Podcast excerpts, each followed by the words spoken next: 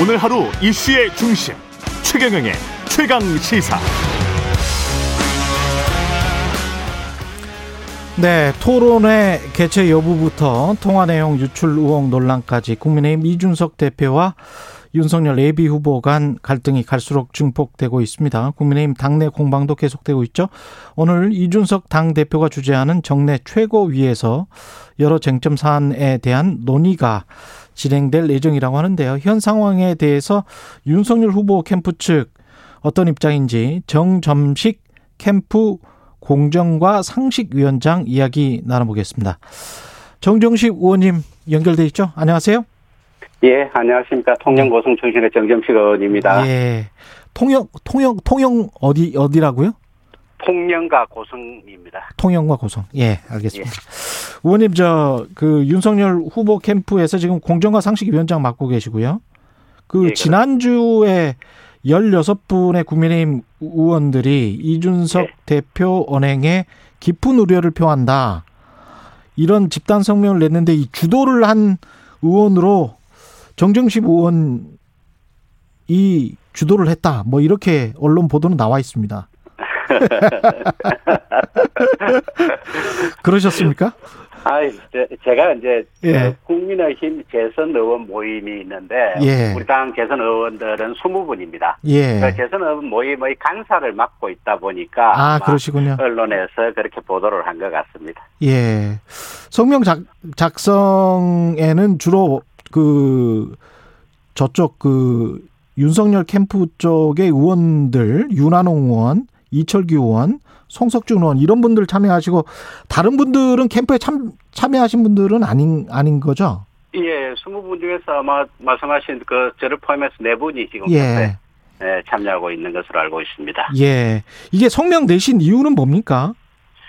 어, 제가 간사를 맡고 있는 국민의힘 대선 후 모임에서 지난 11일 날 간담회를 개최를 했습니다. 의원들이 네. 이제 그 간담회 과정에서 지금 최근 논란을 빚고 있는 당 구성원들을 상대로 한 이준석 대표의 연행과 그리고 대선 주자 토론회 등 대선 관리 방안을 놓고 계속 이제 후보자 측과 당 지도부가 갈등을 겪고 있는 상황에 대해서 우리 재선 의원들이 의견을 표명을 해야 된다라고 예. 그렇게 계리가 되었습니다. 그래서 이제 성명서를 준비하고 발표를 하게 되, 아, 발표를 하게 되었습니다.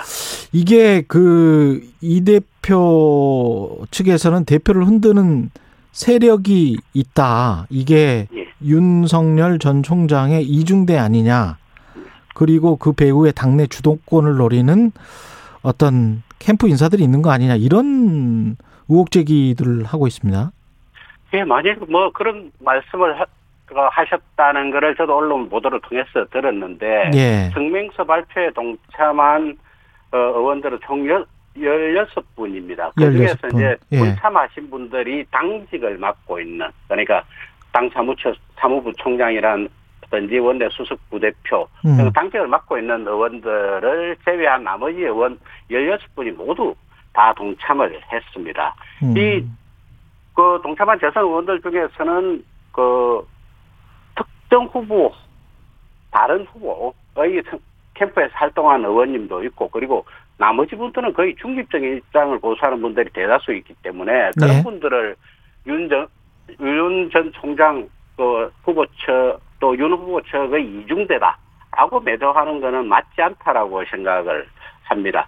재선 의원들이 성명서를 발표를 한 것은 이준석 대표를 흔들기 위한 것이 아닙니다. 음. 지난 정당대회에서 우리 당원과 국민들이 왜 이 대표를 선택을 한 것인지 그분들의 뜻을 헤아려서 우리 당의 외연을 중도와 젊은 세대로 확장하고 공정한 대선 관리를 해달라는 그런 취지로 했던 겁니다. 예. 이 대표나 우리 윤 후보를 비롯한 모든 경선 후보 그리고 당원들은 그 이 모두가 다 정권 교체를 위해서 한 배를 탄 전우이자 동지입니다. 예. 지금 당내 주도권이나 개파를 이야기하는 것은 정권 교체를 바라는 국민들의 열망을 저버리는 행위라는 것을 우리 모두 명심해야 된다고 생각을 하고 있습니다. 그 정권 교체가 주 목적인데 이준석 대표가 자기 정치하고 있다 이렇게 느끼시는 겁니까?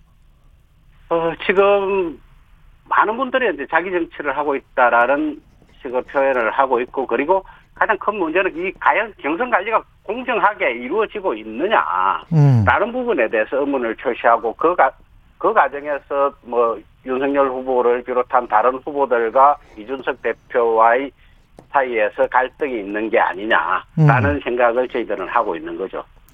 근데 그 외부자의 시선으로 봤을 때는 당 입당했을 때도 대표가 없었고 당의 공식 행사에도 불참을 했고 그게 이제 그 캠프에 중요한 일정이 있다고 하지만 그게 그만큼 중요했는지 당의 화합을 위해서는 또 윤석열 후보가 지지율 1위니까 먼저 너그럽게 손을 내미는 것도 맞지 않았는지 그런 생각도 들거든요.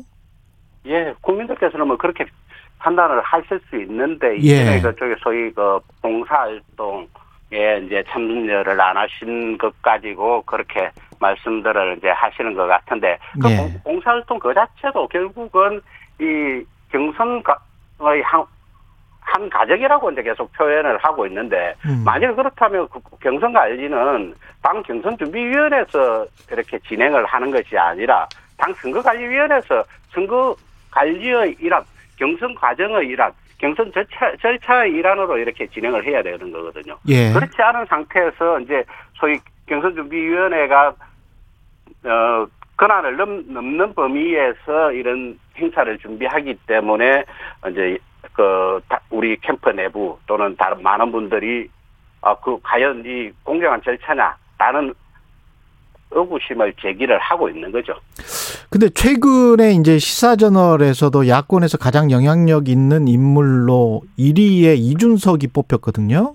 예, 예. 그 다음에 이제 2위가 윤석열 후보인데, 예. 이런 상황에서 두 사람이 손을 잡는 게 낫지, 자꾸 이렇게 이윤, 이, 이준석, 윤석열의 갈등으로 이렇게 비춰지면, 국민들한테는 별로 보기는 안 좋을 것 같은데요. 예, 그렇습니다. 그런데 예. 이제 윤석열 후보 쪽 후보께서도 여러 차례 그 의사를 표명을 했고 저희 재선 의원들도 예. 그이 양쪽 그당 대표나 그리고 캠프 쪽에서 다, 다 함께 이렇게 좀 절제된 은행을 사용해야 된다라는 식으로 저희들이 의견 표명을 했습니다만은 음. 저희 그 윤석열 후보의 의사는 확 확고합니다. 당 지도부가 그렇게 그 알력 관계를 계속 지속할 수는 없다라는 음. 생각을 하고 있고 그가 그런데 그 과정에서 이제 일부 캠프 쪽 분들이 이제 말씀을 하신 게 그 진위가 왜곡되어서 갈등이 증폭되고 있다. 저는 그렇게 생각을 하고 있습니다. 아, 그렇군요. 그 예. 문제는 그러면 이준석 당 대표로부터 나온다. 전적으로 뭐 이런 생각은 아니시고요? 그, 그 캠프 쪽에서 몇몇 분들이 이제 말씀을 하신 것이 음. 뭐 예를 들자면 신조 정부실장의 탄핵 발언이라든지 예. 뭐 이런 몇몇 발언들이 또 갈등의 한 단초가 되었다 이렇게는 생각을 하죠. 그 이후에 그 통화 녹음 녹취록 유출 논란이 이어졌잖아요. 예, 그렇습니다. 이준석 당 대표와 윤석열 후보 간의 전화 통화 녹음 예. 이것과 관련해서는 어떻게 보십니까? 캠프에서는? 결국 그뭐 통화를 녹음 유출 논란 이후에 이 대표께서 이제 본인의 SNS를 통해서 아니다라고 해명을 했지만은 많은 네. 분들이 과연 최초에 그 대표 쪽에서 해명한 부분과 배치되는 부분이 있기 때문에 과연 그 직접 해명을 우리가 믿을 수 있냐라는 때 이제 그런 반응을 많이 보이고 있습니다. 그런데 저희들이 생각할 때는 정치는 신뢰와 그리고 신의가 전제되어야 합니다. 언론 보도와 같이 이 대표께서 윤 후보와의 전화 통화 내용을 녹음을 하고 녹취록을 작성해서 언론인들한테 제공을 했다면 음. 향후에 과연 누가 이 대표와 진솔된 대화를 할 수가 있겠습니까? 네. 대선 후보와 당 대표가 서로 신뢰할 수가 없어가지고 제대로 제대로 된 대화를 하지 못한다면 결국 그 피해는 정권 교체를 열망하는 우리 당원들과 국민들의 몫이 될 것입니다. 이런 이를 계기로 해서 이 대표께서 앞으로는 좀 은행에 더욱더 신중을 기해 주시기를 저희들은 참 당원의 입장에서 강곡하게 부탁을 드리고자 합니다. 내일로 예정된 토론회는 뭐 정견 발표회 형식으로 바뀌었습니까? 어떻게 됐나요? 이건? 아직 그 지금 토론을 둘러싸고 논란, 논란이 계속되고 있고 그 네. 사이에 이제 조금 전에 말씀하신 것처럼 김기현 원내대표님께서 이제 정견 발표회 형식으로 하자고 제안을 하고 그 이준석 대표께서도 그걸 수용하는 듯한 발언을 이제 하신 것으로 보이는데 어제 일부 언론 보도에 따르면 음. 결국 18일 토론회가 취소될 것이다라는 전망도 나오고 있습니다. 아, 예, 정견 발표도 안 하고? 예. 예, 그렇습니다. 결국은 그 오늘 그 개최될 최고위원 회의에서 어 당은 당규에 따른 합리적인 결정이 내려지기를 기대하고 있습니다. 저희들은. 근데 어제 유승민 후보 같은 경우는 토론을 기피하는 후보가 어떻게 대통령이 될 수 있느냐 이러면서 사실상 윤석열 후보를 겨냥했단 말이죠. 예. 그런데 그, 그 토론회라는 게 예. 과연 당헌 당규에 따른 것이냐 그리고 선거법 에 따른 그런 토론회냐라는 부분에 대해서는 많은 부분 많은 분들이 의문을 가지고 있습니다.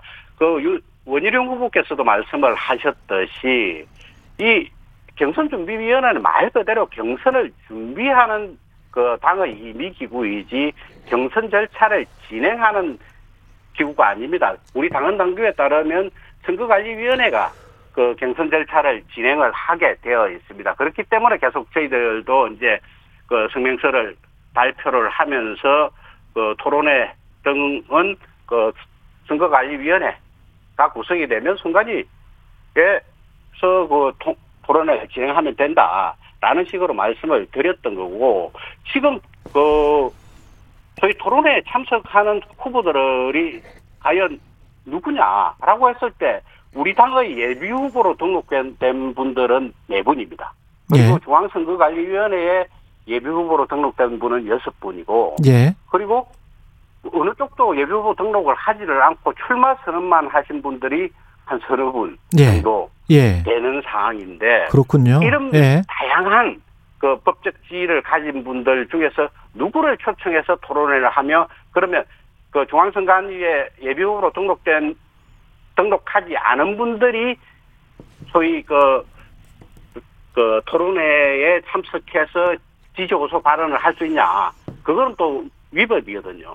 그렇기 때문에 이런 토론회가 우리 당헌 당규상 위법, 아, 당헌 당규에 위반되고 그리고 선거법 위반의 소지도 있기 때문에 그, 이 당헌 당규에 따라, 다른 그 토론회 일때는 참석하겠다라고 유, 윤석열 후보 측에서는 그렇게 생각을 하는 거고 음. 거기에 이제 원, 원희룡 후보라든지 다른 분들도 다그 동참을 아 일부 후보들이 동참을 하고 있는 그런 상황이라고 생각을 하고 있습니다. 그러니까 토론을 기피하는 것은 아니다. 그렇습니다. 그 예. 대통령 후보 우리 당의 대통령 후보로 나서겠다는 분이 토론을 기피할 수가 없.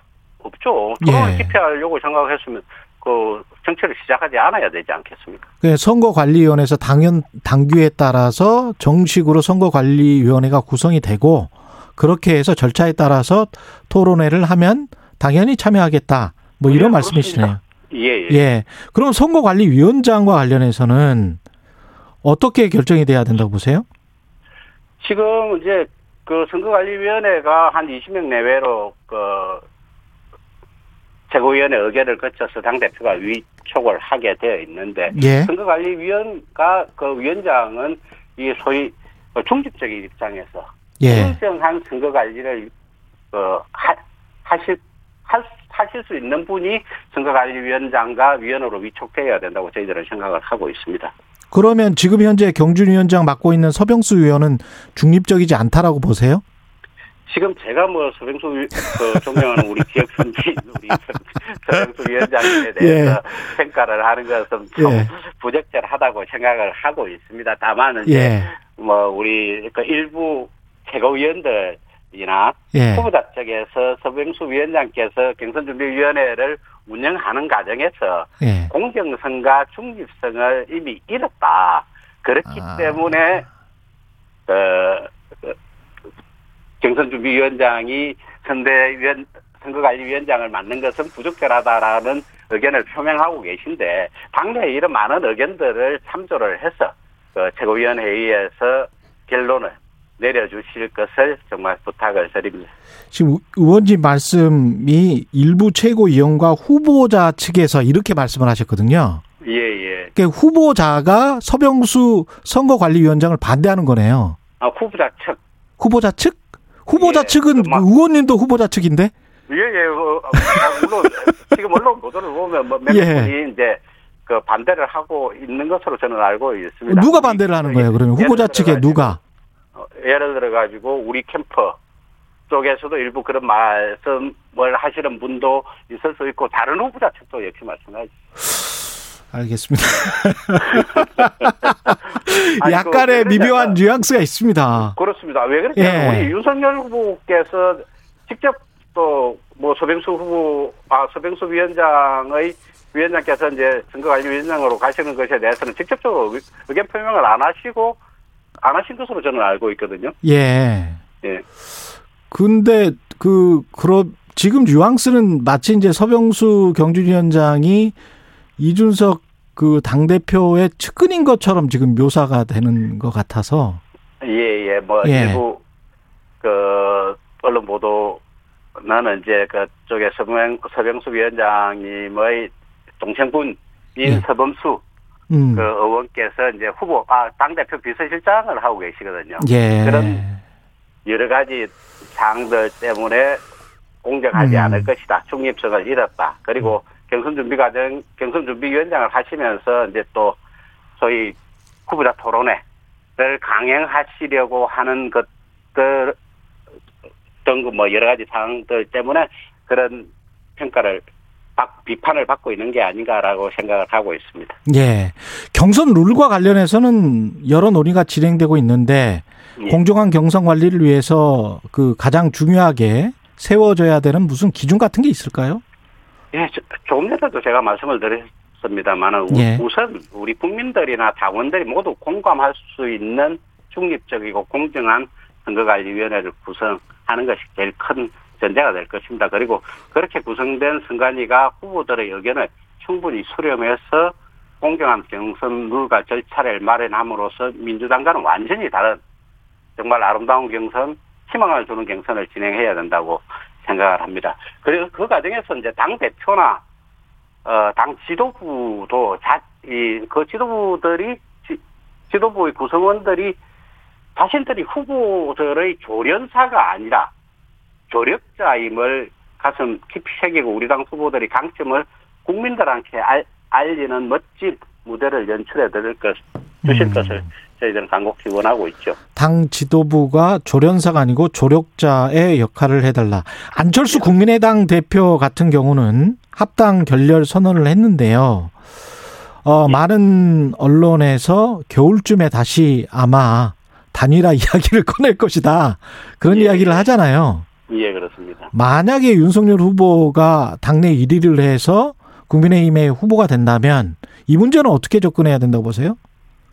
예, 우선은 그 가정이 어찌됐든 간에 문재인 정권 독선과 위선을 심판하기 위해서 함께 힘을 합치기로 한 안철수 대표께서 합당 결렬을 선언하신 부분에 대해서는 굉장히 안타깝게 생각을 합니다. 우리 국민 모두가 어찌됐든 간에 지난 서울시장, 부산시장 경선 과정에서도 봐왔듯이 야권 후보가 단일화되어서 이 정권을 심판해야 된다고 생각을 하고 계신 상황에서 뭐 제 개인적으로는 또 그 반드시 내년 선거 과정에서 야권 후보가 단일화되어서 국민들의 열망을 받아내는 그런 대선판이 만들어져야 된다고 생각을 하거든요. 예. 그렇기 때문에 그 지금 그 지금부터라도 다시 새롭게 야권 후보 단일화 또는 예를 위한 그런 노력들이 양당이 계속 그 해야 된다. 고 그렇게 생각을 하고 있습니다. 예. 여기까지 하겠습니다. 오늘 말씀 감사합니다. 감사합니다. 예, 국민의힘. 정 점식 의원이었습니다. 윤석열 후보 캠프의 공정과 상식 위원장이었습니다.